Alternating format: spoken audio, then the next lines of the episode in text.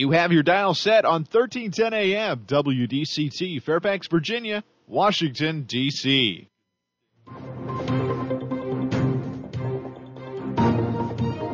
워싱턴과 미국, 그리고 세계의 흐름을 짚어보는 라디오 워싱턴의 시사 토크쇼. 워싱턴 전망대.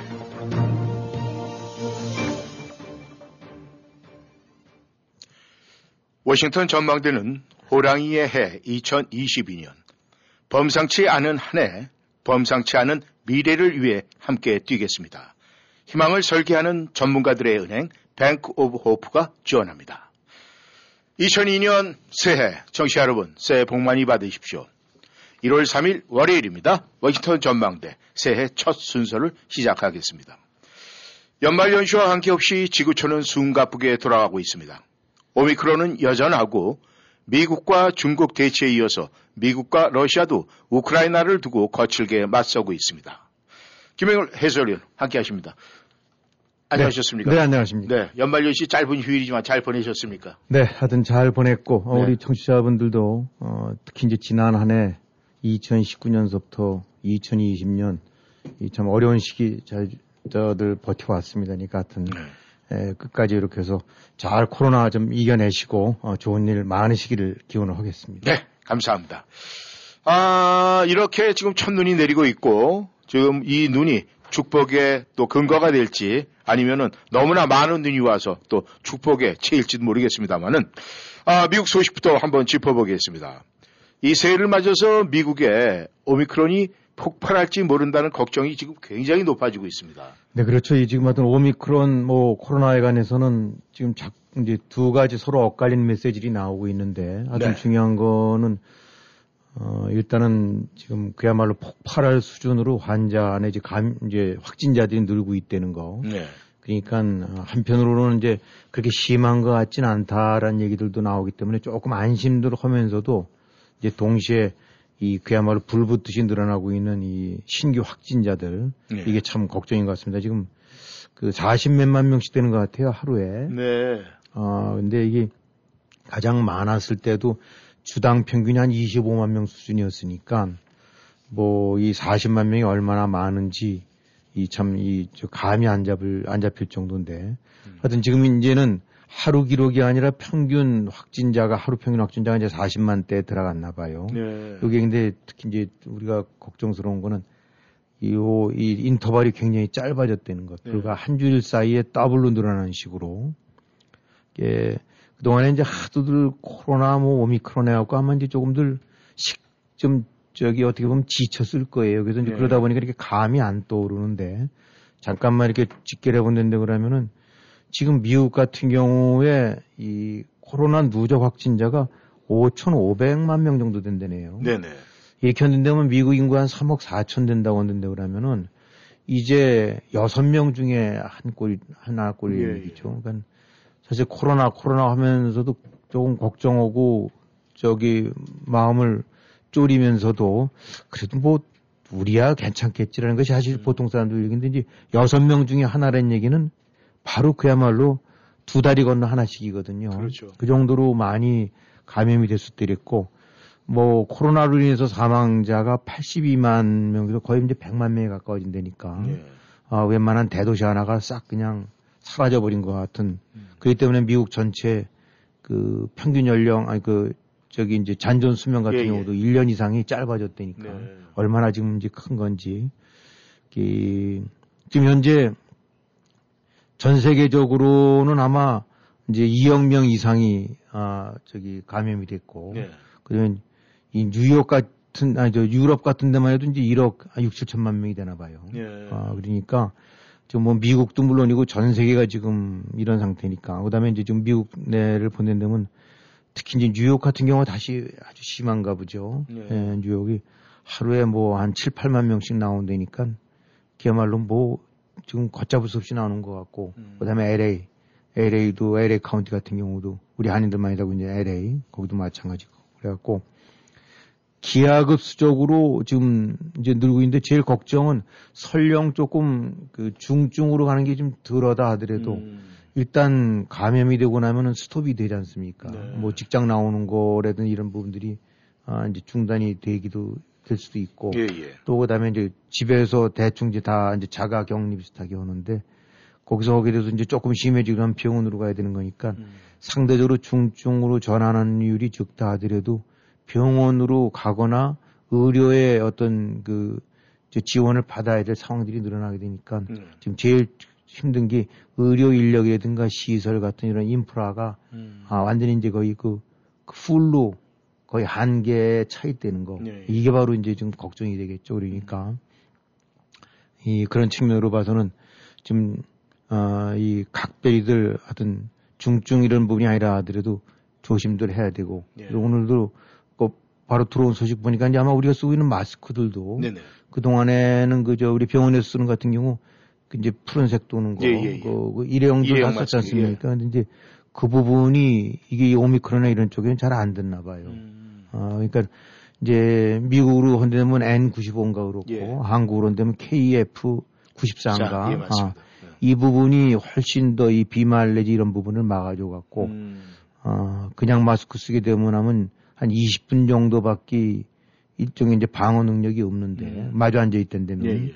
그걸 쓰게 되고 나면은 뭐 25시간 정도 음. 그러니까 훨씬 더 효과가 크다니까 네. 일단은 아 그냥 그 준비가 안 된 분들 같은 경우는 마스크 를 천에다가 겹쳐서 네. 라도 하시고 음. 그다음에 가능한 한 KF94 혹은 미국의 N95 음. 이제 값은 훨씬 더 좀 비싸긴 하겠지만은 네네. 이 부분들이 그 방어 능력이 크다니까 음. 이런 것들에서 대비들을 하셔야 될 것 같아요. 네. 아, 이제 마스크 문제도 뭐 일상화가 돼가지고 많은 분들이 이제 마스크에 관한 것은 아, 열심히로 뭐 착용을 하고 이제 그러는 걸로 알고 있는데 말이죠. 문제는 지금 이제 이 코로나가 지금 2년째 이렇게 진행이 되면서 많은 분들이 사실 심리적으로 굉장히 위축되고 불안한 건 사실입니다. 그렇죠. 예.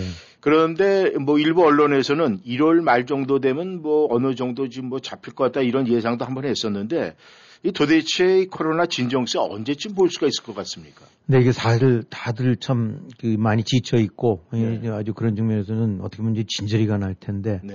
일단 하여튼 두 개의 이제 서로 그저 그 상반될 수도 있긴 한다든 엇갈린 메시지가 이제 나오고 있다는 건데 네. 일단은 급히 급격히 늘어나고 있긴 하지만은 어, 대략 기도라든가 구강 이런 데 쪽에서는 빨리 올, 옮아지는데 음. 이제 폐 쪽으로 에, 연결되는 부분들이 훨씬 덜한가 봐요. 이게 네. 바로 이제 걸리긴 많이 걸려도 중증으로 덜 되는 이유들인데 음. 이기 때문에 급속히 늘어나서 지금 하여튼 전문가들 이제 얘기하는 거는 1월 말에서 1월 중순 빠르면 1월 한 10일께쯤 이제 미국 같은 경우 얘기입니다. 예, 예. 그때까지 그냥 푹푹푹 치솟다가 그때부터 다시 이제 조금 조금씩 내려갈 거다라는 음. 것이 이제 감염될 사람 다 감염되고 네, 예. 그 가운데서 상당수가 잘 이겨내고 버텨내고 되고 나면은 네.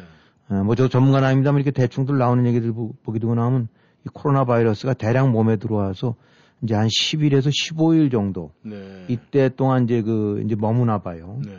네. 그래서 이제 그때 이제 그렇게 될 경우는 이제 사람 몸이 숙주가 되는데 음. 요 속에서 잘 하고 난 다음에 또 다른 데로 계속 옮겨 타야 되는데 네. 한 열일이나 열이틀 정도쯤 지나고 나면은 어 이게 그때까지 이제 나가질 그, 그 숙주가 버티고 나면은 예. 그 다음부터는 더 이상 이게 전파 능력이 뚝뚝 떨어지나 봐요. 음. 그렇기 때문에 이제 그 코런틴을 할 때 보통 열흘 정도 했고 예. 지금 이제 코런틴 기간도 백신 맞은 사람은 뭐 5일로 줄이고 그러는 이유가 있는데 그러다 보니까 결국은 번져도 그 숙주가 버텨내고 음. 그렇게 되고 나면은 밖으로 더 이 퍼져나가기도 능력이 떨어지고 그러면서 이제 그렇게 되고 나면 점점 점점 번지는 속도가 이제- 급격히 줄어든다는 건데 예. 하여튼 요런 롤 모델은 지금 남아프리카 공화국이랑 이스라엘 쪽에서 많이 제시가 되고 있나 봐요. 네. 이저 오미크론의 제일 이제 첫 진앙이라고 있는 저 남아공 쪽에서 나온 얘기들이 그야말로 그냥 불불 듯 했다가 네. 이제 지금 이제 좀 수그러 든 것 같습니다. 음. 그래서 이런 추세를 본다고 그러면은 지금 많이 번지고는 있지만은 잘들 버텨내고 나면은 어, 뭐 우리가 볼 때 들불도 번지는 순간에는 걷잡을 수 없지만 어느 정도 좀 타고 나면 그렇죠. 저절로 불길이 네. 잦아지는 거 있지 예, 예. 않습니까? 이제 그런 효과가 아닌가 싶어요. 음. 그래서 일단 1월 말 길게 잡아서 1월 말들로 들 얘기를 하고 있으니까 예. 이제 벌써 이제 1월 초순 됐고 그러니까 한 이제 3, 4주 동안 각별히들 마스크 쓰는 거 조심하시고 어, 그 다음에 이제 이렇게 저 감기라든가 이런 거 좀 같이 겹쳐지지 않게끔 예. 이런 것들이 좀 필요할 것 같습니다. 네. 아, 이 코로나 시대에 말이죠. 그래도 많은 사람들의 우려와 걱정과 달리 사실은 경제는 그래도 돌아갔습니다. 그리고 이 부동산 경기 같은 것도 보면은 뭐 집값이 뭐 사실 내리는 것보다는 좀 오르는 그렇죠. 오른세를 네. 보였었는데 이 이제 연준이 올해 이 마침내 이제 이 코로나 시대에도 불구하고 금리를 올릴 것 같다 이런 예상이 지금 나오고 있는데 말이죠. 네, 이 그렇죠. 문제는 좀 어떻게 생각을 하십니까? 이 지금 뭐 나오고 있는 얘기로 봐서는 이제 틀림없이 금리가 올라갈 것 같은데 네. 그동안에 그야말로 제로 금리나 다름없는 시대로 오랫동안 이제 지내왔었더랬죠. 네. 어 이제 그로 인해서 여러 가지 이제 변화가 있긴 한데 어쨌든 요거는 그 이 금리 인상으로 인해서 여러 가지 이제 마이너스 요인을 겪게 되는 사람들도 있고 상황도 있긴 네, 하지만 예. 기본적으로 봐서 이제 경제가 튼실한 쪽으로 음. 갔다고 보니까 네. 아, 그것도 좋은 얘기겠죠. 네. 어차피 경제 경제가 형편 없어지게 되고 나면 돈을 풀고 그래야 되니까 이제 끊임없이 아 소위 이제 양적 완화 그래갖고 아 연방 정부가 돈을 풀어왔었던 거니까 예, 예. 이제 그 부분을 다시 걷어들인다는 얘기는 그만큼 이제 경제가 뭐 물론 물론 여러 가지 인플레라든가 네. 이런 것들 때문에 이제 작용이 됐지만 좋은 얘기라고 할 수 있을 것 같습니다. 네. 그래서 아 이제 그 금리 같은 거를 정하는 것이 이제 연방 공개시장위원회 FOMC인데 네. 이쪽에서 이제 정기적으로 회의를 하는데 지금 나오는 거로 봐갖고는 어, 이 사람들이 뭐 미리 예고를 하는 건 아니지만 이제 이 경제 전문가들이 예측을 해갖고 FOMC가 아마도 올릴 것 같다. 음. 아니면 또 올려도 어느 정도 올릴 것 같다는 예측들이 다 나오는데 지금 이제 그 예측들은 확실하게 올릴 것 같다. 음. 아, 그래서 지금 이제 양- 양쪽 완화를 이제 끝내고 네. 그래서 대략적으로 아무리 늦어도 6월. 근데 이제 음. 그때보다 더 빨라질 수 있다. 네. 아, 뭐 한, 뭐 이제 몇 개월이 당겨질 수도 있는 건데, 아무리 늦어도 6월부터는 올릴 거다라는 거를 전문가들 예측이 100% 그렇게 한다니까. 음. 이제 그거는 뭐 미국인데 그런 측면에서는 굉장히 예측 가능한 저 사회 아닙니까? 예, 예. 전문가들이 그냥 호황되게 하는 것이 아니라 이런저런 요소들을 감안했을 때, 어, 금리 정책이 바뀌어질 것 같다는 데는 거의 뭐 틀림없다고 봐야 음. 되겠죠. 그래서 일단은 이제 6월 정도부터 올라가는 건 100% 확실한 것 같고, 네. 아, 이제 얼마만큼 더 그 올라가는 시기가 땡겨지느냐, 음. 이제 금리가. 네네. 음, 그래서 이제 그런 측면으로 봐서는 어, 이제 본 부분 이런 부분들도 어, 이제 충분히 예상이 되고 있는 건데, 뭐 하여튼 이렇게 되는 이유는 우선 제일 알다시피 물가가 좀 많이 올랐지 않습니까? 네. 왜, 원래 물가가 안 올라서 걱정이었는데 어떤 측면으로 봐서는 지금 한 2%대로 안정적으로 어, 할 수 있는 물가가 그 정도인데 지금 뭐 보니까 6%, 7% 음. 특히 이제 개인 소비 지수를 그 가격 지수라는 것이 하나의 항상 기준이 되는 건데 이게 뭐 한 거의 한 40년 만에 최고 수준으로 지금 올랐나 봐요. 예, 예. 지금 우리 사실 장에 가보면 마켓 같은 데 나면 이렇게 와할 정도로 이제 그냥 저 물가들이 뛴 네, 걸 보이게 맞습니다. 되는데 그래서 지금 일단 고용 같은 경우는 지난주에도 나온 거 보게 되고 나면 이제 코로나 이전 수준으로까지 음. 어, 실업률이 내려간 것 같아요. 네. 그러니까 물가 오르고 아, 시- 실업률 안정되고 그러면 이제 이건 당연히 이제부터는 음. 다시 이제 돈줄을 쥐어야 될 상황이 된 거죠. 네. 어, 그리고 지금 이제 델타 변이라는 것이 큰 변수가 됐을 때랬는데 네. 또 여기서 나라를 셧다운 시켜야 되나 어떻게 되나 해서 셧다운 시킨다는 데는 함부로 또 경제가 마비되는 거니까 네. 돈줄을 쥘 수가 없거든요. 음. 근데 지금 델타 변이 부분도 아직 100% 결론은 못 내렸지만 아니죠 오마, 오미크론 변이 예, 예. 이 오미크론 부분이 예상했던 것보다는 경제에 에, 데미지를 줄 만큼 셧다운을 시켜야 될 음. 번지는 건 확실한데 네.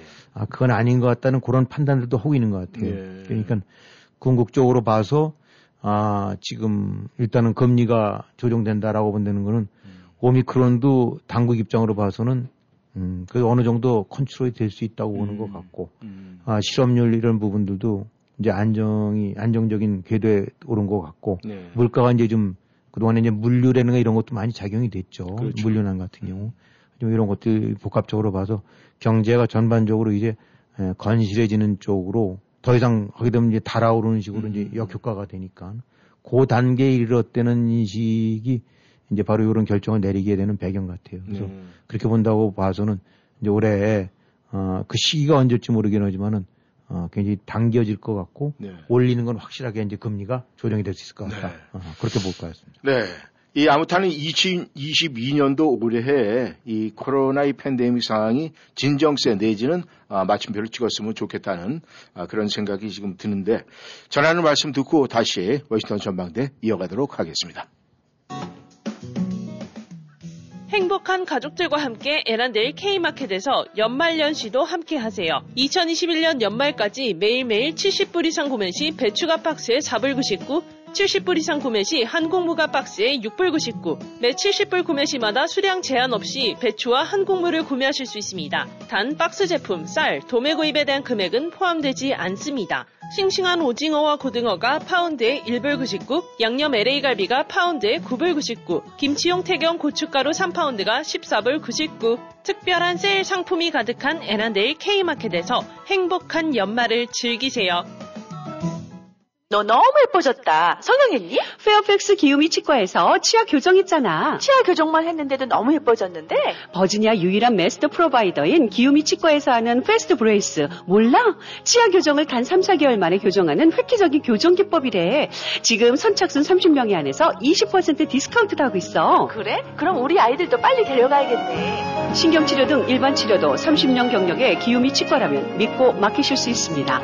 703-273-2545, 273-2545. POS의 최강자 WBS에 맡겨주세요. 하나, WBS의 POS는 EMV 인증으로 찰지백 걱정 없이 비즈니스를 할 수 있습니다. 둘, WBS의 레스토랑 POS 시스템은 고객이 온라인 주문 시 즉시 키친 프린터로 주문 내용이 출력되는 획기적인 시스템으로 전화 주문에 따른 실수도 방지하고 주문 접수 시간도 단축해 효율적인 비즈니스 운영이 가능합니다. 언제나 앞서가는 POS의 최강자 WBS 1800 WBS 5675 1800 927 5675 여러분은 지금 라디오 워싱턴 그리고 미주경제 신문 대표인 김용일 해설위원과 라디오 워싱턴 콘텐츠 본부장 이구순이 진행하는 워싱턴 전망대를 함께하고 있습니다.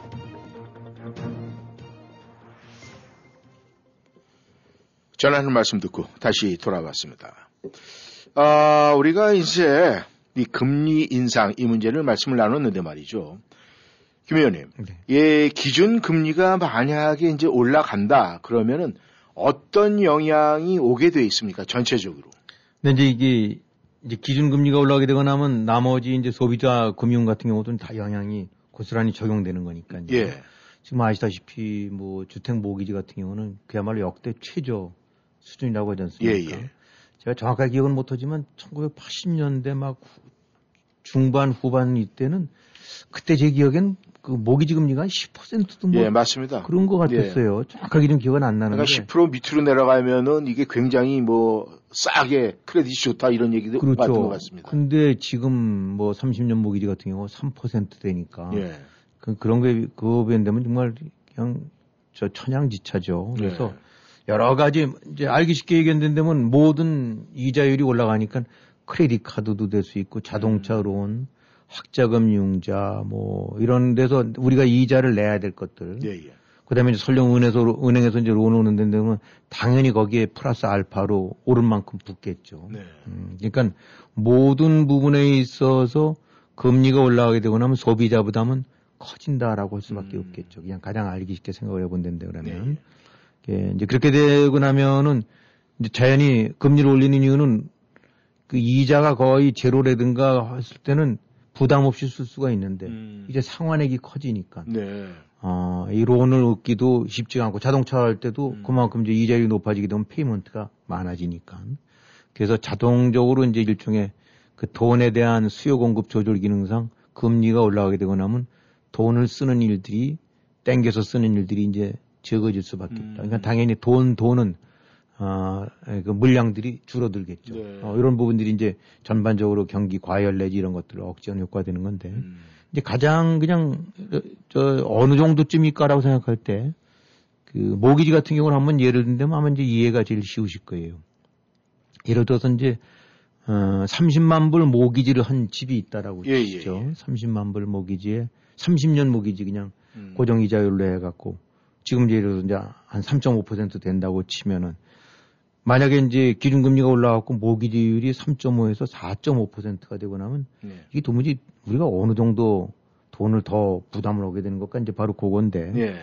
지금 기준으로 된다고 나면은 이 3.5%에서 30만 불의 융자를 얻어서 30년 동안 상환하게 되고 나면 총 상환액이 48만 5천 불 정도가 된대요. 예, 48만 5천. 그러니까 원금 30에 총 납부 이자액이 18만 5천 불이 되는 예, 거죠. 예. 요거를 이제 30년 동안 분할해서 월별로 나누게 된다 그러면 1,340불 네. 월 payment가. 예. 음. 근데 이제 요게 근데 그러니까 요걸 기준으로 해서 만약에 60만 불 loan을 한 집이라면 그렇게 된다면 지금 이자로 내는 것이 한 37만 불 되는 거고. 예. 그다음에 월별 모기지 금액은 이제 더블이라고 친다는데 음. 그러면 2,680불쯤 되는 예, 예. 거겠죠. 그러니까 대략들 한번 짐작해 보시면 음. 될 겁니다. 만약 90만 불 모기지라면 3배쯤 그렇죠. 곱하시면 될 네. 거고. 근데 요게 이제 4.5%가 되고 나면은 음. 아, 총 그 total payment액이 54만 7천 불로 바뀌게 됩니다. 음. 그러니까 48만 5천 불에서 54만 7천 불이니까 이자가 18만 5천 불에서 냈던 거에서 24만 7천 예. 불로 늘어나니까 이게 꽤 늘어난 거예요. 예. 그래서 월 payment가 아, 3.5%일 때는 1,340불이었다가 예. 아, 이 4.5%가 되고 나면 1,520불 정도로 바뀝니다. 음. 그러니까 한 달에 180불이니까 이게 작은 돈이 아, 아니죠. 그렇죠. 작은 돈 어, 그냥 아니죠. 앉아서 음. 180불 이제 더 내야 되는 거니까. 음. 요것이 만약 60만 불 론 받은 집이라면 360불씩, 음. 90만 불이면 540불씩 더 내는 거니까 예. 그 이자율이 좀 올랐다 그래서 한 90만 불쯤 되는 한, 한 100, 20만 불짜리 되는 집을 지니고 있는 분 같은 경우에는 그냥 앉은 자리에서 540불씩 더 내야 되는 거니까 음. 데미지가 크죠, 이거는. 예. 가게 이제 월급쟁이들 입장에서. 음. 그래갖고 그만큼 아, 이런 정도의 아, 이제 그 여파가 커지기 때문에 네.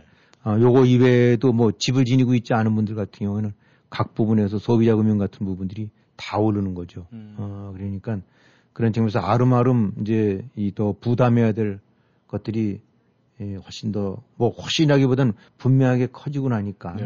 여러 가지 소비나 이런 부분들 같은 경우에서 이제 조금씩 위축이 될 수밖에 음. 없고 이런 것들을 묻고 갖고 돈에 이제 시중에 도는 돈들 부분들이 확실하게 에, 조금 고피가 되어지는 음. 이제 그런 상황이라고 이제 봐야 될 것 같습니다. 예.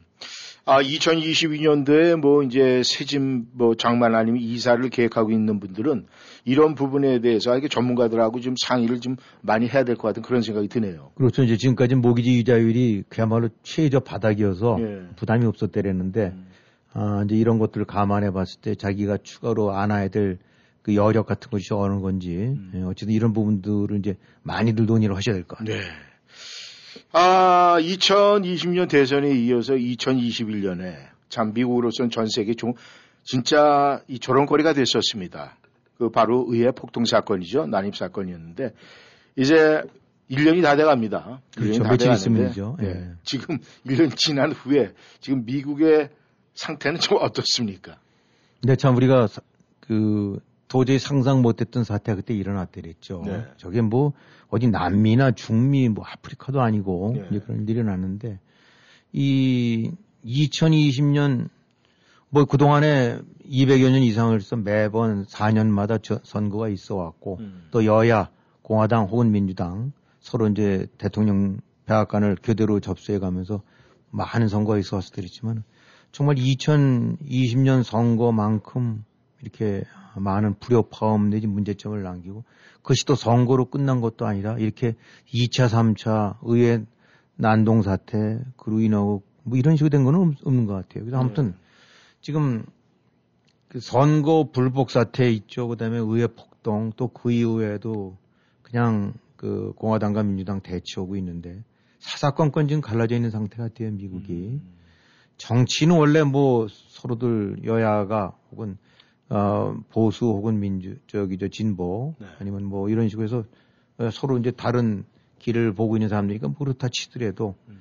이것이 이제 정책에 어 이런 부분 하나하나까지 다 이제 경제까지 연결되고 심지어는 우리가 아시다시피 백신 문제까지 음. 그것도 패거리들이 갈라져 갖고 어 지금 그런 측면을 봐서는 참 미국이 그야말로 토막이 나 있는 상태라고 봐야 될 것 같습니다. 네. 예, 그리고 무엇보다도 지금 이제 의회 의사당 특히 대선 불복도 그렇지만 의사당 1년을 한번 이렇게 돌이켜 본다고 그러면 그 미국이 가장 모범을 보이는 거로 또 전 세계 이제 향도 같은 역할을 해왔던 음. 그 의회 민주주의 혹은 어떤 제도에 대한 신임, 민주에 대한 가치, 아, 질서 이런 부분에 대한 이런 근본 그 어떤 믿음이 많이 깨져버린 것 같아요. 예. 이뭐 지금 얼마 전에 한번 소개시 저 해드린 적이 있는 것 같습니다. 이제 미국의 구테타 뭐 이런 예, 예, 예. 이게 무슨 음. 무슨 엉뚱한 소리냐라고 하는데 그런 지표상으로 봤을 때는 능히 내전이 일어날 만큼 아, 사실은 아, 미국이 갈등 내지 대결이 지금 서로 심화돼 있다 이런 건데 예. 예, 조사 속에서 이렇게 나타나는 거 보게 되고 나면 아니, 참 우려할 만한 게 얼마 전에 나왔던 조사인데 정부를 상대로 뭔가 폭력으로 대처할 수 있다라고 그럴 수 있다고 생각한 사람들이 어덜트들 그러니까 성인들의 35%는 얘기예요. 음. 그러니까 이건 셋 중에 한 명은 뭔가 수 틀리면 정부에 대해서 음. 총질을 하고 일어날 수도 있다라고 네. 하는데 물론 정부가 완전화된 의미가 아니라 네.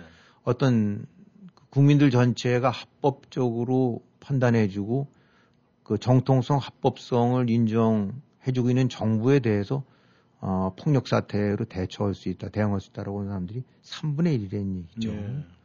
이게 그 표를 보니까 이- 요건 뭐 배랑은 느닷없이 한 것만 아니라 오래전부터 해왔었어요. 네. 근데 2010년에는 그럴 수 있다고 대답한 사람들이 4%였어요. 보니까. 음. 2015년에 5%. 음. 그러니까 4, 5%는 그럴 수는 있다고 보는 거예요. 예. 어디든지 어느 조직에 있어서 한 10% 미만은 얼마든지 엇갈려서 나갈 수 있다는데 지금 35%가 그럴 수 있다라고 하는 거는 이 사실 우리가 알게 모르게 음. 어 이게 많이 골마져 있구나. 음. 이게 참 상당한 중증이구나라는 걸 느낄 수밖에 없는 거죠. 네. 그리고 더 이렇게 보는 거는 흔히 이제 뭐 그런 소동 내지 폭동 음. 이런 거 하게 되고 나면은 대충 인종들 같은 경우로 이제 배관시를 하게 마련인데 어, 이런 식의 아, 폭력이 정당화될 수 있다고 대답하는 생각하는 사람들이 남성이 많고 네. 젊은 층이 많고 음. 어, 대학 교육자 층에서 더 높다는 겁니다. 음. 그 다음에 인종별로 보게 되거나 백인이 40%라는 얘기예요. 네. 흑인 쪽은 18%.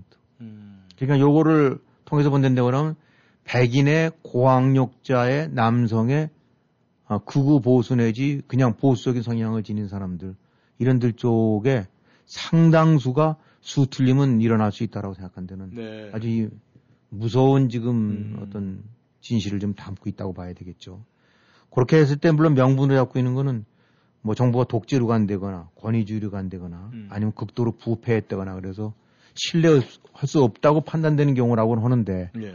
여기서 중요한 거는 그런 점이 있다 하더라도 아, 어떤 법과 제도 속에서 민주라는 틀 속에서가 아니라 수 틀리면 뒤집을 수 있다라고 하는 사람들이 지금 3분의 1이라는 거. 음. 어, 그것도 여- 연령층이나 이게 특히 이제 인종별로 보게 된다고 하면 아, 이 백인 쪽 부분이 훨씬 더 두드러지게 나타난다는 거. 이거 굉장히 좀 우려될 만한 거죠. 네. 예, 성향별로 정치 성향별로 본다면 민주당 쪽 성향을 보이는 사람들이 23%. 음. 그다음에 무당파나 공화당이 한 40%. 음. 그러니까 이제 이쪽 그 보수 쪽에서 훨씬 더 이제 그런 성향이 높다고 봐야 되겠죠. 네. 그러니까 이 결국은 이참 우리가 눈에는 안 보이고 뭐 다들 그러려니 뭐 설마 그럴 리가 했던 부분들이 의외로 마음속에 도사리고 있는 거는 음. 간단치가 않은 것 같다. 네. 아, 그렇게 봐야 될 것 같아요. 이 공화당과 뭐 민주당 정치적인 이념이 다른 거는 뭐 어쩔 수가 없어요. 뭐 저희 각자의 성향이니까. 그런데 이 코로나를 대처하는 이런 반응도 볼 때는 이 완전히 서로 딴 나라 사람 같은데 말이죠. 네.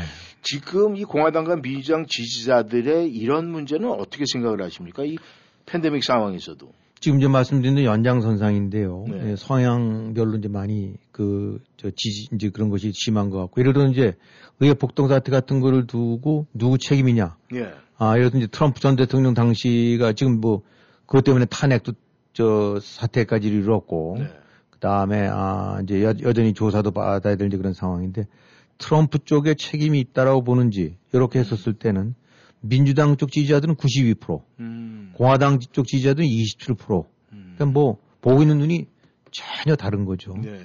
그다음에 우리가 이제 그 의회 폭력, 그 의사당 난입 사태를 생생하게 봤습니다만 그거를 폭력 대체로 좀 폭력적인 것 같다 정도로 보는 그렇게 하는 거였었어도 네. 민주당 쪽에서는 저건 폭력적이라고 보는데 78% 8%랬는데 예, 8%. 공화당 쪽에서는 26%인 거예요. 음. 그러니까 26%는 얘기는 대략 한 70%쯤은 저게 무슨 폭력적이냐라고 음. 보는 거고 음. 민주당 쪽은 70% 이상이 저건 폭력적이라고 하니까 똑같은 사안 현상을 두고 전혀 보는 눈이 좀 다르다는 거예요. 네. 그것이 민주냐 공화 지지냐라는 음. 그런 성향 차이로 하나 때문에. 네. 그러니까 이게 얼마만큼 아 심지어는 저거 대체로 좀 평화적으로 봐야 되는 게 아니냐라고 본 것이 공화당 지지자의 36%니까 네. 아, 민주당 쪽에서는 5%밖에 안 되는 거고. 음. 이 결국은 지금 아까도 말씀드렸듯이 미국이 지금 따로 국밥처럼 돼버린 게 아니냐. 음. 어, 이게 한 나라가 아니라 연합 미합중국이 아니라 공화 민주로 갈라진 어, 이 지금 사실상 두 개의 나라가 아니냐라고 볼 수밖에 없는 거예요. 네. 어. 근데 이러다 보니까 민주주의라는 것 자체가 그래도 미국이 가장 프라우드하게 생각하는 부분들이 네. 다 섞여서 용광로처럼 같이 녹여갖고 하나의 공통의 가치를 지향하고 민주라는 네. 이런 것들을 해야 되는데 이제 그 부분들이 많이 퇴색이 돼버린 거죠. 음. 그러니까 어, 한 20년 전만 그렇지 한 30년 전만 하더라도 한 20몇 년 전만 해도 이 자랑스럽다 미국 민주주의가 음. 그것이 압도적으로 90% 정도 됐었었는데 조사한 거 보기 때문에 지금은 절반 정도만이 그런 정도니까 이거 문제가 많다. 음. 어, 아주 심해졌다는 얘기죠. 네. 그러니까 뭐 이건 여러 차례 말씀드렸지만 이제 바이든 지난번 이제 대통령 선거 때 이거 뭐 공화당 지지자의 한 3분의 2 정도는 저 완전히 잘못된 거다. 음. 뭔가 선거 사기로 된 거다. 그러면서 여전하고 네. 어, 기껏 해봐야 한 30%좀 안 되는 데 쪽이 어, 일단 인정을 저 하는 식이고 나머지 부분은 뭔가 사기가 있었다, 흑막이 있었다라고 보는 거고 민주당 쪽에서는 또 97%가 아무 문제 없다고 보는 거니까 음. 결국은 의사당 사태, 트럼프의 책임, 그다음에 뭐 선거라든가 이따 이 이런 일련의 모든 것들에 대해서 네. 보고 있는 놈들이 공화당 지지자냐 민주당 지지자에 따라서 음. 약간의 차이가 아니라 완전히 까꾸로 보고 있다. 거꾸로. 네. 아, 그만큼 미국이 완전히 지금 우리는 크게 심각하게 안 느낄지 모르겠지만 내부적으로는 심각한 균열과 지금 대립 상태에 있다고 봐야 될 것 같아요. 네. 김 의원님께서 말씀하시기를 아, 2015년도까지는 뭐 무력 봉기라든가 무력 이런 것이 뭐 한 5% 수준이었는데 그것이 2015년도 이후에 이렇게 높은 수준이 이제 올라갔다는 말씀이신데 말이죠. 그렇다면 이런 것이 공화당, 민주당 지지자들의 문제입니까? 아니면 지도자들의 문제입니까? 누군가 분명히 책임이 있어야 되는 거 아닙니까? 그럼요. 어, 이거는 뭐 아시다시피 어, 정치적인 메시지나 이런 부분들에 관해서 결국은 정치적인 지도 정치 지도자들이 주, 어, 중요하고 이 특히 오피니언 리더들이 음. 저 역할이 크다는 거는 그 사람들의 말에 동조고 따라가는 것이 사실 대중이거든요. 네. 개별적으로 다 생각들을 갖고 있을지 모르긴 하지만.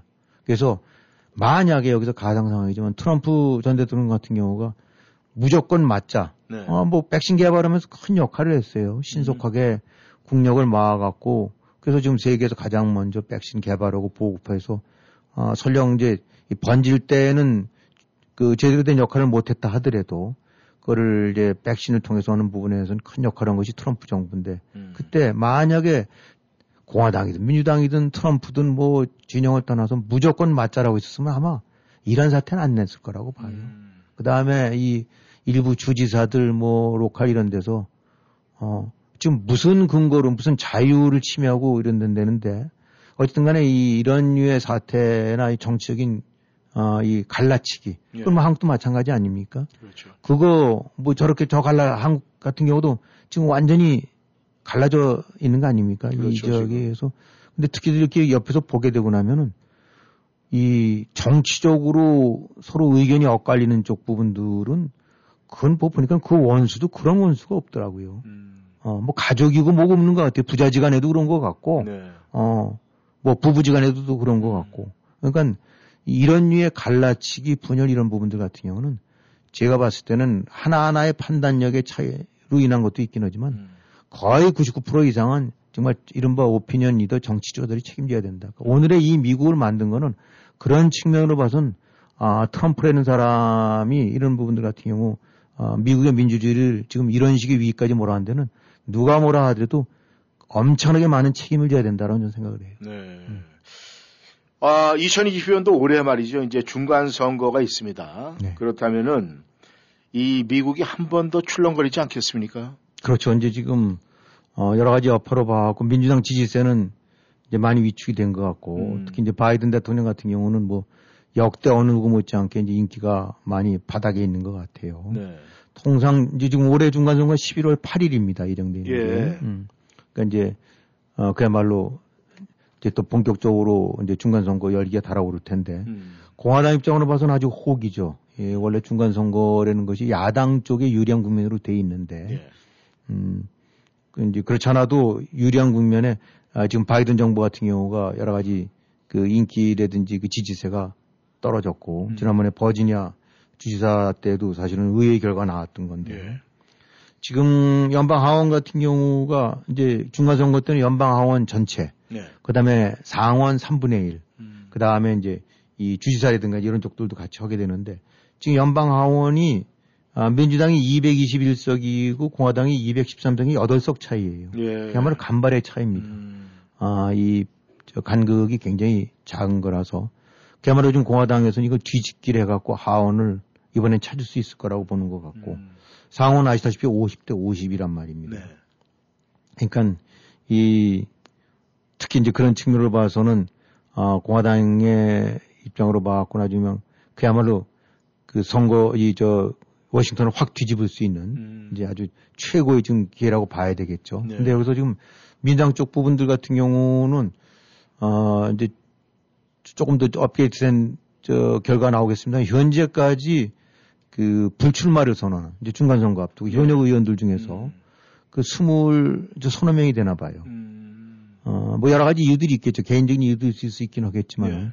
각 지역구별로 봤었을 때 여러 가지 여의치 않고 그랬을 때는 음. 어이좀 이제 경선에서 포기되는 스스로 나서는 걸 포기하고 있는데 이건 바람직하지 않은 거죠. 음. 점점 점점 이제 이 민주당 쪽에 그 하원의 현역들의 불출마가 늘어나게 되면 어쨌든 현역 의원들이 있는 상태랑 네. 아, 무주공산 상태에서 하는 거 저기 저 도전자 입장으로 봐서는 현역 의원이 없는 것이 훨씬 쉬운 거거든요. 네. 그래서 이런 거로 봐갖고는 어 굉장히 지금 공화당이 유리한 국민이 되는 것 같고 음.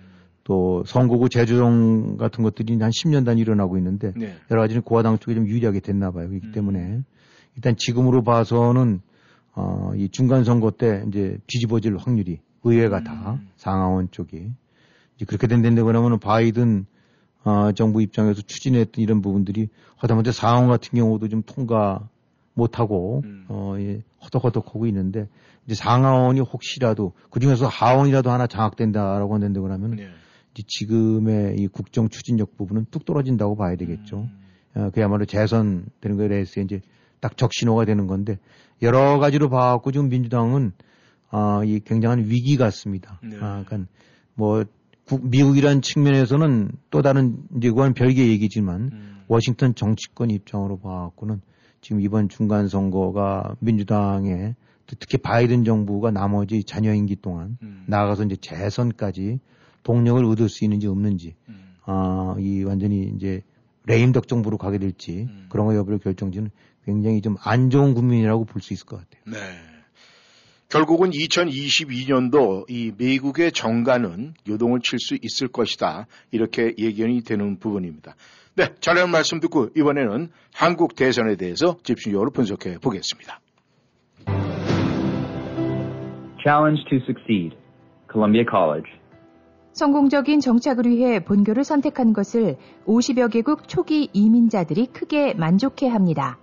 치기공과, 미용과, 요리과 등 8개의 학위과정과 특별히 직업영어, 온라인 직업영어 과정은 소득에 따라 연방학자금이 100%까지 무상으로 제공됩니다. 당신의 선택이 평생을 보장합니다. Columbia College. Call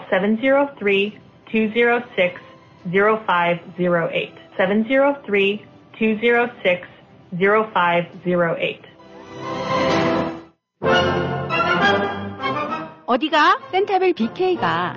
BK? 버거킹? 아니, 센타빌 BK 치과 간다고. 이 저녁에 치과가 문을 열어? 응, 화수 목요일에는 야간 진료도 해서 퇴근하고 갈 수 있어. 정말 BK 치과 대박이다. 모든 치과 진료 가능하며 편안한 진료로 여러분의 치아 건강을 책임집니다. 센터빌 H마트 주차장 건너편 BK 치과.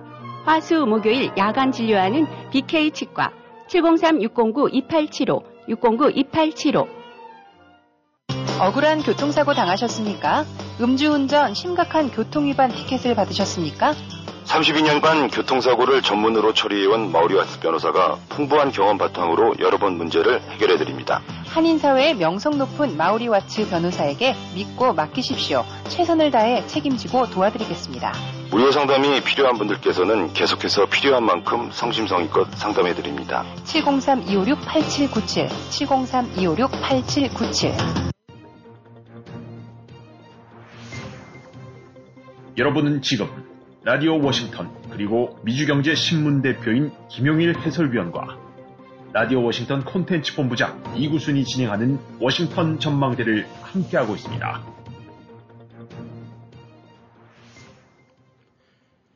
전하는 말씀 듣고 다시 돌아왔습니다. 우리 청취자 여러분들께서도 많은 관심을 갖고 있는 이제 한국 대선. 네. 올해 얼마 남지 않았습니다. 그런데 혼탁하기가 그지 없습니다. 이 여당 후보는 개인의 인성, 거짓말 이런 것이 계속 쌓이고 있고 또 야당에서는 완전히 당 자체가 완전히 오합지졸로 가고 있습니다. 그런 와중에 한국 대선에서 지금까지의 상황에서는 어, 이재명 여당 후보가 우위를 어, 지금 차지를 하고 있는데 이것이 굳혀져 가는 겁니까? 아니면 또 변동사항이 있습니까? 네, 한 그 3, 4주 동안 이제 윤석열 후보 쪽이 앞서가고 있다가 이제 뒤집어졌죠. 네. 어, 그리고 점점 점점 그런 부분들이 좀 다져져 가고 있는 상황이라고 봐야 될 것 같습니다. 네. 그 원래 어, 2, 3%, 3, 4% 혹은 많은 데서는 10여 퍼센트 두 자릿수까지도 윤, 윤석열 후보가 앞서다가 이제 그것이 완전히 뒤집어져 갖고 네. 박빙의 우위 2, 3% 우위 정도 혹은 어, 이제 9 내지 10% 포인트까지 이재명 후보 쪽이 앞서고 있는 것들이 이제 조사기관들이 나오는 거 보게 되고 나면 네. 이제 완전히 상전벽해 됐다고 봐야 되겠죠. 네. 이재명 진영 입장으로 봐서는 그야말로 아주 그냥 심뻑대면서도 속으로 이제 웃고 있는 상황인데 네. 어쨌든 지금 나오고 있는 걸 봐서는 37% 8% 이재명 후보가 네. 그 다음에 이제 윤석열 후보가 잘 나와서 30에서 32. 물론 어떤 거는 34대 33 뭐 이런 것도 있긴 합니다만 네네. 대체적으로 본 데는 30대 초반 혹은 이제 20대 퍼센트로 내려간 것도 있고 음. 어 이제 이런 식으로 해서 현재 앞으로 어떻게 변할지는 현재의 추세로 봐갖고는 네. 분명하게 이제 이재명 후보의 우위 내지 안 저기 그 이제 그런 거가 뒤집어진 것 같아요. 네. 그래서 지금 이제 이런 것들이 앞으로 어떻게 될지는 모르긴 하겠습니다만은 만약 이제 이재명 후보 쪽이 40% 돈을 어, 넘어서 갖고 네. 어, 초중반 쪽으로 올라간다라고 음. 한다면 그거는 이제 따라잡기가 쉽지가 않은 거고 네. 지금 이제 쭉 아, 이제 뒤쳐져 있는 윤석열 후보 쪽 입장으로 봤는데 그러면은 지금 27, 8%, 30% 이렇게 됐는데 그것이 대략적으로 한25% 밑으로 내려가게 되거나 하면 그거는 추적이 쉽지 않다라고도 보통도 얘기해요. 네. 그러니까 일단은 이제 흔히 말하는 골든 크로스에서 서로 엎치락 뒤치락 하는데 음. 그 경쟁이 뭐 40대 41, 39대 38 이런 식으로 되는 것이 아니라 한쪽이 40대 이상으로 치고 올라가고 예. 한쪽이 20% 중반대 밑으로 내려가게 되고 나면 그거는 이제 아, 점점 점점 사실상 역전이 불가능한 숫자라고 봐야 되는 거니까 네. 지금 그런 측면으로 봐서는 아, 이재명 쪽에서는 무조건 이제 4자에서 위로 꺾자. 음. 그다음에 윤석열 쪽에서는 더 이상 이제 추락을 막고 여기서 해서 다시 치고 올라가야 된다. 네. 25 밑으로 내려가게 되고 나면 이제 상황 끝. 음. 이라는 식의 이제 진단이 나올 수 있는 거죠. 네. 아, 이제 뭐 그 문제는 점차적 앞으로 이제 뭐 토론회도 있고 뭐 여러 가지 이제 이런 변수가 있으니까 상황은 변할 거라는 생각은 합니다만은 지금 말씀하신 대로 완전한 바닥 위로 내려가지 않으면은 그래도 상황 전개는 조금 이루어질 수 있다. 이렇게 이해를 하면 되겠는데 문제는 여당 후보나 야당 후보나 이 안보, 그 다음에 외교, 지금 대한민국이 처해져 있는 지금 현실이 만만치가 않거든요. 그렇죠. 그렇다면은 이 여야 후보의 안보 외교 시각은 어떻습니까? 근데 이제 우리가 뭐 후보들을 보면서 이제 보게 되면 무슨 뭐 지원금, 뭐 부동산, 저 세금 유예, 뭐 이제 이런 것들 갖고 이제 많이 얘기들을 합니다. 네. 아, 근데 아, 이제 늘상 그런 측면에서 좀 아쉽다고 보는 것들이 물론 그런 국내적인 현안이라든가 이슈 이런 것들도 당연히 대통령으로서 대통령이 되고 나면 아주 중요한 문제죠. 네. 근데 이제 특히 그거에 못지않게 지금 급변하고 있는 안보 상황이나 같은 데에 의해서 참 부족한 것이 여당이든 야당이든 간에 그런 류 어떤 청사진을 제시하면서 음. 어, 자기의 원칙이라든가 기조 이런 부분들 오는 분들이 굉장히 아주 시, 저기 어, 그런 점에서 미약한 것 같아요. 네. 근데 이제 좀 뭐 윤석열 후보 쪽 부분으로는 대체적으로 이른바 흔히 말하는 보수의 시각 중국 문제, 북한 핵 문제라든가 미국과 또 일본과 이런 문제 관해서 대체로 이제 보수의 시각 쪽을 얘기하고 있는데 이제 이재명 후보 같은 경우가 바로 이제 작년 말에 12월 30일인가에 그 한국제 신문 방송 편집협회 네. 그 토론회가 있어 나오는데 거기서 이제 그 이른바 안보관에 관해서 조금 더 구체적으로 드러내는데 음. 이 내용을 보게 되고 나면 참 어, 기가 막힙니다. 이 뭐냐면 거기서 이제 말했던 것 중에서 이 남북연락사무소 북한 측이 폭파해버렸지 않습니까? 네. 그때 개성에 있는 거. 근데 한국 측이 남북 합의를 지키지 않아서 빌미가 된 것 같다. 폭파의 빌미가 된 것 같다. 음. 라고 얘기를 했어요. 어, 이 남북 합의를 제대로 좀 이행 못한 것들 때문에. 그니 이게, 아, 그 멋대로 오만 방자기 짝이 없는 북한이 어, 합의, 양측의 합의로 개성공단에 저는 뭐 아마 몇백억 들어간 건물이겠죠. 예. 그거를 저렇게 일방적으로 저 짓을 한 걸 갖고 한국 측이 뭔가 이 합의를 이행을 못해서 한 것 같다라는 식으로 했는데 이건 도대체 뭐 어떻게 이렇게 무슨 비난 정도라 시비 정도 말 자체가 안 되는 네. 이게 지금 이제 아, 이재명 후보라는 사람의 머릿속에 들어있는 시각인데요. 네.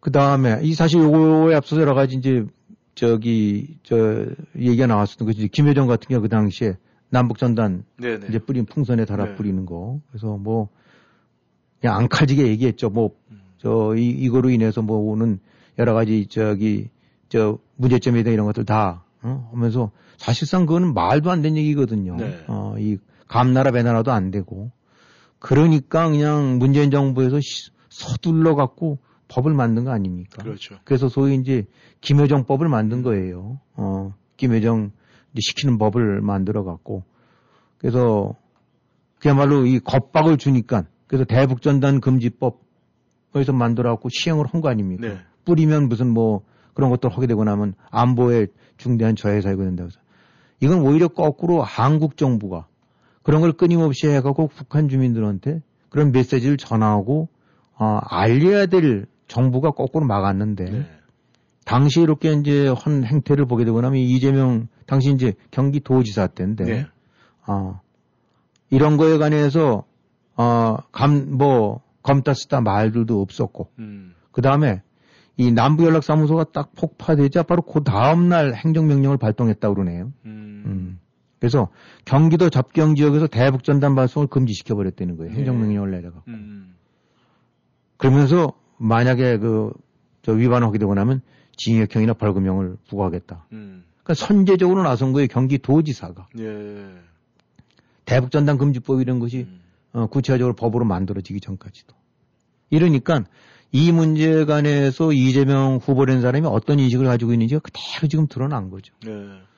폭파한 것이 한국 쪽이 제대로 좀 모시지 못해서 그런 거 아니냐라는 생각을 하고 있는 거고 음. 대북전단 금지법에 관해서 그거를 당연히 그야 뭐저 한국민으로서 권리고 북한 주민에 대해서 뭔가를 알려줘야 될 이런 입장을 갖는 것이 아니라 예. 법으로 만들어지기 전부터 구음했다. 요게 바로 이제 이재명 후보라는 사람의 이제 실체다. 그래서 뭐 말로는 얼마 전에 뭐 북한에서 할 말은 하겠다라고 하는데 뭘할 말을 하겠다는 것이 뭘 하겠다는 건지 정작 중요한 대목 어, 국가를 이끌 지도자라고 한다고 하면 그런 현안을 앞두고 이거는 잘못된 거다라고 딱딱 짚고 그래야 될 건데 네. 어, 그런 거에 관해서 입도 뻥끗 안 하고 오히려 문재인 정권 어, 같이 뭐 다 한 한 핏줄이니까 이제 그런 행태를 하는 사람이 바로 이제 이재명 후보라는 사람이다. 그러니까 그다음에 뭐 이 저기 사드 문제에 관해서 네. 그것도 또 똑같이 어 이 저기 사드 반대한다. 이 사드라는 거 이제 이런 것이 하나 이제 지표가 되는 건데 이 사드라는 거는 그런 측면으로 봐서는 북한에 대한 어떤 방어고 그 대비인데 아, 이, 이 똑같이 이제 문재인 정권이 그냥 머리를 조아려왔던 중국에 대한 그 예속 굴종이랑 똑같은 맥락이란 말입니다. 아, 그러니까 결국은 정리를 해본다고 그러면은 북한이 이런 식의 도발을 하고 오만 방자하고 멋대로 행동하는 부분이 대놓고 비난이라든가 어, 딱 결을 세워서 이건 용납 못한다는 것이 아니라 우리 때문일 수 있는 거고 중국의 이 사드를 포함해서 뭐 삼불 정책 흔히 말하는 어, 삼불 정책이라는 것이 바로 이제 지금 어, 문재인 정권이 가서 했다는 건데 사드 추가 배치 안 하겠다. 그다음에 한미일 군사 동맹 같은 거 어 이제 그렇게 안 하겠다. 그다음에 미국의 이제 MD 미사일 방어 체계 거기 같이 연계되지 않겠다. 이거는 대한민국이라는 군사 주권이든가 이거를 완전히 포기한 행위거든요. 그분에 관해서 검타 쓰다 말 안 하고 사드 반대한다.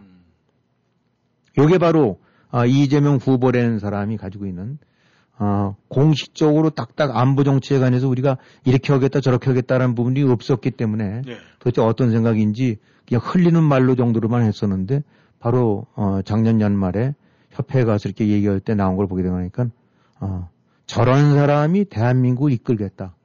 어, 뭐 다른 거 다 떠나서 가지고 부동산이든 뭐든 이런 부분은 뭐 누가 옳다 그런 걸 떠나갔고 거기에 뭐 아들 문제 무슨 뭐 와이프 문제 그런 거 다 떠나서.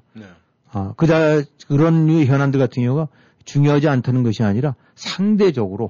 그거는 이건 비교가 안 되죠. 이 대한민국이 가야 될 방향과 운명 이런 거를 결정짓는 안보 외교상에서 아, 여당 후보라는 사람의 머릿속이 저렇게 자리 잡혀 있다. 저런 사람이 지금 아, 대통령 후보로 나서고 있고 어, 저런 사람이 어쩌게 되고 나면 향후에 또 대한민국을 이끌지 모를 이제 이런 상황인데 이런 부분들은 잘 봐야 될 것 같아요. 이건 여야 문제가 아니라 아, 이 대한민국의 장래에 관해서 도대체 어떤 어떤 앞으로 이 지금 문재인 정권 지금 몇 년 동안에 그냥 나라 완전히 그 그러면 파탄이 나버렸는데 아, 지금 고스란히 어떻게 보면 그거 아바타를 넘어서 더 무슨 황당한 일을 저질지도 모를 아, 그런 정권이 아니겠는가 그런 사람이 아니겠 그런 생각이 드네요. 네, 아, 여당 후보의 이런 문제점, 외교 안보 문제. 아, 그리고 이- 지금 야당에서는 뭐 진짜 당 자체가 지금 흔들림이 있는데 지금 제3당 국민의당의 안철수 후보가 부상하는 것 같습니다. 아, 지난주에 뭐 10%가 넘어가면서 지금 계속 이 상승세로 올라가고 있는데 이 어떻게 보십니까? 그 뭐 다들 예상했던 것보다는 이제 안철수 후보 쪽이 이 결국 이제 반사 결과겠 반사의 결과겠죠. 예. 아, 이제 윤석열 후보가 여러 가지 보이고 있는 행태나 역량이 네. 아, 이게 아닌가벼라는 생각이 드니까 어, 그런 측면에서 이제 후보에 대한 지지가 지금 이제 5% 10% 정도 앞섰던 것이 거꾸로 뒤졌으니까 네. 어, 한 10여 퍼센트 이상이 빠졌다는 얘기죠. 네. 그것이 이제 대체적으로 어, 이제 안철수 후보 쪽으로 네네. 이렇게 올- 올마하고 있는 것 같아요. 그래서 지금 뭐 항상 정치는 단정은 못 짓긴 하겠지만은 윤석열 후보의 어떤 실망 내지 그에 대한 이런 부분들이 그냥 단순하게 어떤 돌발적인 것이 아니라 네. 그동안의 선대위 출범 과정, 그 다음에 여러 가지 정책이라든가 이런 부분에서 선명, 분명하게 미래 내지 비전을 제시해주는 목소리 별로 없었던 것 같고, 네. 그 다음에 무엇보다도 그, 그 와이프와 연결된 리스크나 이런 것 쪽에서 보게 되고 나면, 그야말로, 아, 이, 저, 스스로의 가장 상징이라고 생각할 수 있었던 공정과 객관성 내지 정의, 이런 측면에서, 아, 기대와는 달리, 아, 이거는, 아, 또, 자기 일에 관해서는 저런 식으로 선택적 정의를 택하는구나. 이런 부분들이 이제 뭉쳐져 갖고, 뭐 실언도 있곤 했었습니다만, 아마 이제 그런 부분이 가장 큰 요소가 아닌가 싶어요. 그러다 보니까 이제 그 특히 실망한 사람들이 그걸로 옮겨가는 것 같은데, 지금의 추세로 봐갖고는 뭐 굉장히 위협적이라고 봐지네요. 네. 그래서 앞으로 이제 어떤 식으로 이것이 전개될지 모르긴 하지만, 지금 법 얘기 들어보니까 이제 오늘 뭐 윤석열 쪽 선대위 다 해체를 하는 것 같죠. 네. 그래서 이제 전문 어, 쇄신을 해갖고 새롭게 출발한다라고 했는데 아, 이제 어떻게 결과를 지켜봐야 될지 모르긴 하겠지만은 만약에 이제 좀 저 부분이 점점 가속화된다 그러면 이제 선대를 해체하고 새롭게 출발하더라도 그동안에 여러 가지 내렸던 영양 평가의 부정적인 평가가 돌아오지 않는다고 했는데 음. 그러면은 그래서 아까도 말씀드린 대로 이러한 20% 25% 내지 20% 초반대로 내려간다는데 그러면 그거는 음. 보통도 흔히 나오는 그 후보 교체액이 25% 정도쯤 네. 서부터 이제 밑돌기 시작하게 되거나 하면 음. 안 되겠다라고 나오거든요. 근데 물론 지금 현재 제도상 그 후보 교체가 가능할지 이런 부분은 그거는 좀 변론으로 치더라도 네. 이렇게 된다고 하면 그 대안으로서 안철수 같은 경우 더욱 떠오르게 될 수 있겠죠. 네. 그래서 나올 수 이제 상정해 볼 수 있는 것이 어떤 식이든 하다가 그 전에 이제 DJP 식으로 네. 김대중, 김종필 음. 연합정부식으로 해갖고 네. 어, 이럴 때는 소수 같지만은 그런 식으로 해서 만약에 합당 내지 단일화 됐었을 때는 그 훨씬 더 그 이니셔티브 쥐는 것이 minority 쪽이에요. 네. 음, 왜냐면 그거 안 되고 나면 대권을 못 잡으니까 음. 대권 하나 잡는 거라서 다 내줄 수밖에 없는 게. 음. 그러니까 그 이준석 대표가 뭐 얘기할 때 만약에 그 상황 되고 나면 비참한 상황에 빠지게 될 거라는 것이 정치는 지금 국민의힘 같은 경우 훨씬 크지만은 네. 어쩔 수 없이 안철수랑 손을 잡아야 된다고 했을 때는 그야말로 절반 내줘야 돼요. 음. 최소한도. 네. 그 전에 DJP 때도 보게 되고 나면 총리, 그것도 그냥 바지저고리 총리가 아니라 음. 책임 총리라고 해갖고 장관들 재청권 실질적으로 갖는. 네. 그 다음에 장관들도 뭐 반반씩 음. 또 새로 영입할 때도 뭐 우리랑 합의해서 이게 사실은 공동정부가 그런 식으로 만약에 끌려 들어가게 되면 안철수 정부가 된다라고 해도 여- 과언이 아닐 만큼. 근데 이제 만약에 여기서 안철수가 뭐 한 15% 뛴다. 이제 뭐 윤석열이 23, 4% 내려간다. 그랬는데 얘기 달라지죠. 아, 그래서 결국 이제 지금 윤석열 입장으로 봐갖고는 절체절명의 지금 위기가 아닌가 싶어요. 예. 그렇기 때문에 이제 극약 처방으로 선대위가 나오는 것 같은데, 아, 지금 전망으로 봐갖고는 이제 결국은 실망했던 그 여론들이 어, 다시 돌아올 수 있을지, 아, 이런 부분들은 뭐 함부로 다- 단정은 못 짓겠죠. 좀 지켜보면서 어쨌든 야당 쪽 야권에서 어, 중대한 지금 뭐 어떤 기류 내지 변화가 지금 일어나고 있다. 그렇게 봐야 될 것 같습니다. 네, 감사합니다. 정치 여러분께서는 2002년도 새해 첫 워싱턴 전망대 함께 했습니다. 지금 이 한국 대선의 문제도 여러 가지 문제 아마 아, 지난 휴일 동안에 많은 분들께서 대화가 있으리라고 믿습니다. 아무튼 저희는 좋은 결과를 기대하겠습니다. 지금 바깥에 한방눈이 내리고 있습니다. 이 눈처럼 쏟아지는 많은 눈이 우리 청취자 여러분 가정의 축복으로 내리길 바라겠습니다. 여기서 인사드리겠습니다. 김영일 해설위원 수고하셨습니다. 네, 수고하셨습니다. 네, 여러분 안녕히 계십시오.